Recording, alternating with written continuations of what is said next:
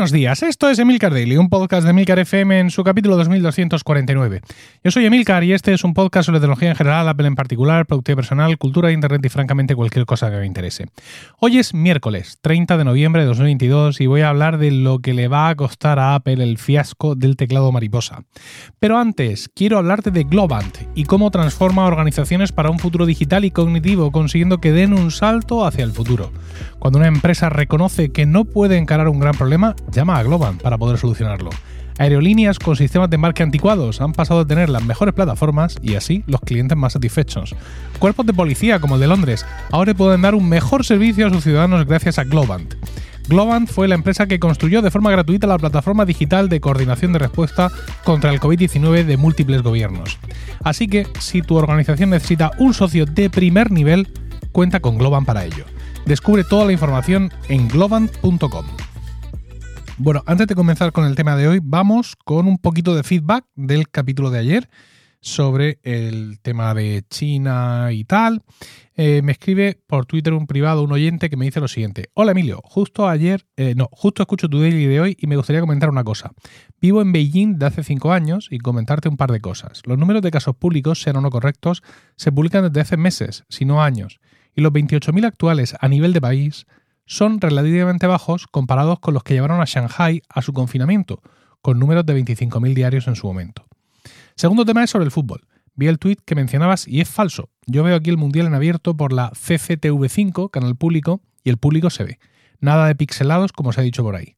Pues eso, solo darte información interna de primera mano. Si lo quieres comentar en el daily sin problema, pero sin dar mi nombre. Gracias, un saludo. Y además he encontrado tres oyentes a los que sí le interesan los temas de Twitter. Son eh, arroba senor, o sea, señor serio, pero como no se puede ver una, una ñ ahí, he puesto dos Ns, ¿no? Senor serio. Otro es arroba lord-ico y otro es arroba hasf, J-A-S-F-99. Muchas gracias, muchas gracias, hermanos, por apoyarme en mi cruzada. Con respecto a lo que comenta este oyente que vive en Beijing, yo en ningún momento hablé de pixelados. Eso ha sido una mala interpretación, digamos, de la noticia inicial. Eh, todo esto al final corre y se habla de pixelados, de blur, ¿no? De, de como si estuvieran mm, emborrando la imagen y no es eso lo que dice el tuit original de Mark Dreyer, que es un periodista especializado en el deporte en China. Y, bueno, pues él pone ahí unas imágenes donde se ve en paralelo la emisión, digamos, de la señal estándar, pues, vamos a decir, europea, y en paralelo se ve la señal que se retransmite en esos momentos en la televisión eh, china. Es un vídeo que él saca de, las redes sociales chinas, pero que ya no está disponible porque ese tweet, bueno, ese mensaje que se publicó en esa red social, pues fue eliminado, fue censurado, fue borrado, con lo cual, pues ese vídeo ya no está disponible. Pero este hombre, Mark Dreyer, ha vuelto a escribir un, un tweet, ¿no? un hilo, donde da un poco de contexto a su tweet inicial diciendo este tema. Yo retuiteé este tuit anoche, así que si vais a mi cuenta, arroba Emilcar, lo vais a ver ahí y podéis enteraros de todo lo que dice. Básicamente, lo que dice es que efectivamente sí se ven, se ven muchedumbres y todo eso, eh, pero que eh, efectivamente China está haciendo eso, aprovecha esos 30 segundos de decalaje para mm, elegir unas cámaras en lugar de, de otras y que es 100% un hecho que la televisión china publica muchas menos imágenes de multitudes y de fans de media que cualquier otra emisión internacional debido a esa censura previa que, hacen. Ahí lo aclara bastante bien. No, por supuesto, no en ningún momento él habló de pixelados ni nada de eso. Eso es que el, bulo ha corrido. Y si te vas al tweet original, ves que hay un montón de usuarios chinos donde le dicen pues lo mismo que me decía mi estudiante. Oye, yo lo veo esto en la tele pública aquí y se ve el público. Sí, carajo, ya lo creo que se ve. Pero lo que dice este hombre es que se ve muchísimo menos. Y además nos lleva a la ceremonia inaugural porque parece ser que después de que se retransmitiera la ceremonia inaugural, los chats de las redes sociales chinas implosionaron con mensajes diciendo, oye, ¿qué hace aquí toda esta peña sin, sin mascarillas? ¿no? Y que eso ha sido lo que seguramente ha llevado al gobierno chino a, bueno, no censurar completamente la, eh, emisión, pero sí a tunearla un poco. Insisto, iros a mi cuenta de Twitter para buscar el tweet de Mark Dreyer. Bueno, la cuenta de él es arroba China y ahí lo veis todo. Y vamos ya con el tema de hoy, que si no se nos hace de noche. Em, el teclado mariposa. Ah, alguno lo habréis sufrido, alguno lo hemos padecido aquí en casa. Rocío eh, tiene un MacBook Air con ese teclado. Yo tengo el MacBook de 12 pulgadas de 2016 que tiene el teclado mariposa, pero no he tenido más allá de algún problemilla menor, con lo cual pues me siento afortunado. Y bueno, pues los que no se sintieron afortunados en Estados Unidos se unieron en una demanda colectiva, que ya sabéis que allí funcionan muy bien en ese sentido. Eh, clientes de California, Florida, Illinois, Michigan, New Jersey y New York y también Washington se unieron en esa grandísima demanda contra Apple, una demanda puesta en 2018 eh, pues contra eh, todas esas eh, esos, teclados mariposa de máquinas que mm, Apple estuvo montando entre 2015 y 2019. viendo la que se le caía encima, en el mes de mayo Apple trató de llegar a un acuerdo con los abogados de esta demanda colectiva y llegó a un acuerdo. Un acuerdo que habla de 50 millones de dólares. Es una cosa absolutamente tremenda 50 millones de dólares es el acuerdo al que eh, a priori han llegado Apple y los abogados de esta demanda colectiva. Esto supone eh, que se va a clasificar a, los usuarios que participan en esta demanda colectiva en tres categorías. La primera es eh, usuarios que han sufrido el reemplazo de, muchos teclados, o sea, que han tenido que reemplazar el teclado varias veces. A esto se les va a dar 395 dólares. Eh, usuarios que han reemplazado una vez el teclado, para esto van 125 dólares, y 50 dólares para usuarios que simplemente han reemplazado algunas, eh, algunas teclas. no solo esto, evidentemente, sino que en, este acuerdo va un pastizal para, los abogados, que no digo yo que no se lo merezcan, pero estamos hablando de 13,6 millones de dólares por los honorarios de los abogados, 2 millones de dólares en costas, no, en costas no, litigation costs, yo supongo que serán los gastos de los abogados o de los bufetes de abogados, porque luego viene 1,4 millones de dólares sin settlement administration costs, que yo supongo que estos sí serán las costas judiciales. No, no sé, no conozco muy bien el, sistema, apenas conozco, bueno, conozco como cónyuge el sistema español y el estadounidense regular, ¿no? Pero aquí habla ya, os digo, de 13,6 millones de dólares, que serían los honorarios de los abogados, 2 millones en costes de litigio y 1,4 millones en administraciones del acuerdo. Bueno, el caso es que esto mm, tiene dos aprobaciones por parte del juzgado. La primera es la que ha recibido ahora por un juzgado federal de California, donde aprueba, o sea, eh, Apple y los abogados le presentan, oye, mira, que hemos llegado a un acuerdo que es este el juzgado lo mira y dice, bueno, esto parece justo para evitar evidentemente también un pasteleo de los abogados con Apple, ¿no? Parece justo, esto está en la línea de la, de la demanda y nos parece muy bien. Entonces, lo siguiente que hace el juzgado es notificar a todo Cristo. ¿Vale? Incluso especifica en, en el acuerdo, que me lo he leído, especifica que en ningún momento debe haber problemas de notificación que suponga que grupos completos queden sin notificar. Es decir, el juzgado es consciente de que no puede notificar a todo el mundo, memeo, porque eso en España no, ocurre, porque vas al boletín de cabeza y Santas Pascuas, allí como no tienen boletín oficial de los estados, pues claro, así les luce el pelo. Así es que no hay nada como estar basado en el derecho romano, amigos y amigas. Bueno, como fuere.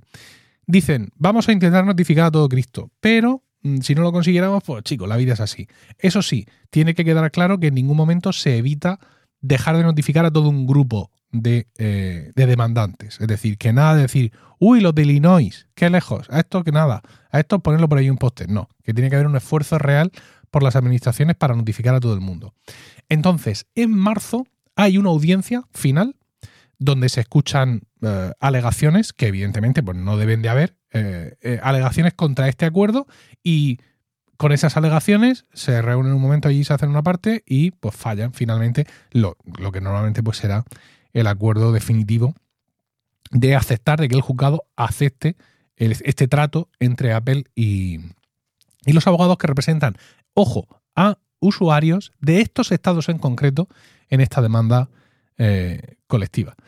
Mm, bien, la broma, ¿no? La broma y sobre todo la cabezonería, porque tú sacas una primera remesa de teclado mariposa, ves que esto va fatal, te la envainas inmediatamente.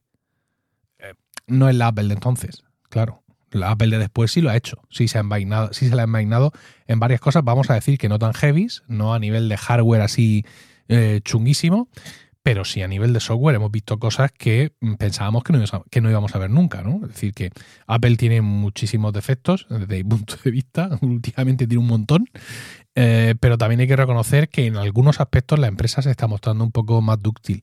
Y en ese sentido, para todos fue una sorpresa, por ejemplo, cómo se la envainaron con el tema de Safari. Y otras muchas cosas, pues que, bueno, hay, otras cosas que dicen, no, es que lo, quiero conseguir, ¿no? Como el tema de Stage Manager en, para el iPad OS, ¿no? Ahí no es que ellos crean que tengan razón, yo es que pienso que siguen queriendo meterle líneas de código para que eso funcione como tiene que funcionar, ¿no?